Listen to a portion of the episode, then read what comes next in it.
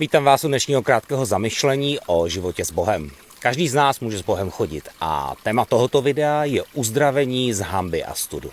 V tomto dílu dokončíme téma studu a hamby, které narušují naši duši a život. V předchozích dílech jsme hledali odpovědi na otázky, proč se cítíme provinile. Kdy je to v pořádku a kdy je to nezdravé. Proč prožíváme hambu a stud a odkud se to vzalo. Pocit viny a hamby pochází z prvního hříchu lidstva. Rozebírali jsme, že je velký rozdíl mezi vinou a hambou. Vina je emocionální reakce na naše chování. Udělal jsem špatnou věc. Hamba je emocionální reakce na sebe sama. Něco je se mnou špatně. Jsem vadný a bezcený. Zatímco pocit viny můžeme Bohu předat a prosit o prominutí toho, co jsme udělali špatně, s pocitem hamby je to trochu těžší.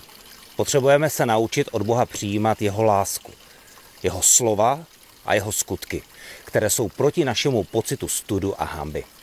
Potřebujeme každý uvěřit, tedy ne hned nutně cítit, a přijmout pro sebe osobně, tedy nejen tak obecně a pro všechny, že Bůh miluje tebe. Proto nejsi nehodný. Že Bůh říká tobě, jsi mé drahé dítě, proto nejsi opuštěná. Že za tebe Bůh obětoval svého drahého syna, proto nejsi bezcený.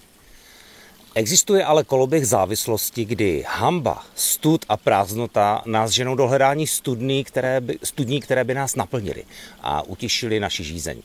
Naplní nás jenom částečně a dočasně. A i když jsme frustrovaní a nespokojení, tak se znovu vrháme do stejné studny s očekáváním, že tentokrát to bude jiné. Ale je to vždycky stejné.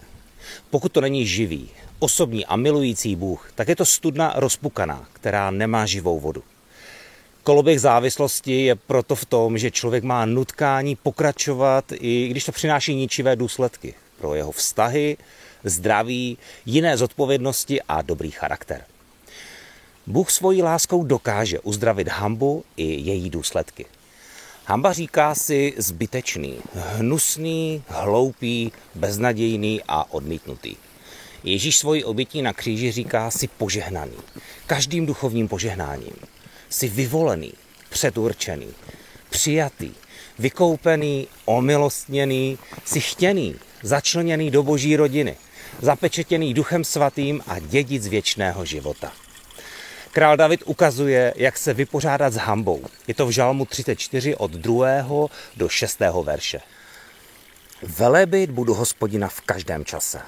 Jeho chválu budu být na rtech na věky. Hospodinem pochlubím se z celé své duše. Ať to slyší ponížení a ať se radují. Se mnou, hospodina, oslavujte, jeho jméno spolu vyvyšme. Hledal jsem hospodina a odpověděl mi.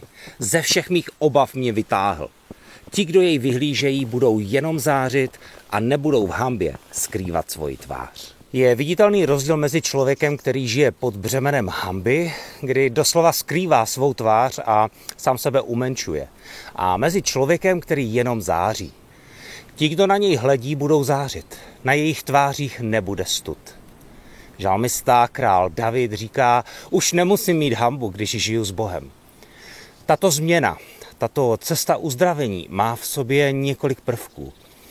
Uctívání a chválu, učení a odnaučování se, víru a důvěřování, hledání boží pomoci a vyznávání pravdy, přijímání milosti a zakoušení milosti a tak dále. Není to okamžité, je to cesta. A pro některé je to cesta náročná a bolestivá.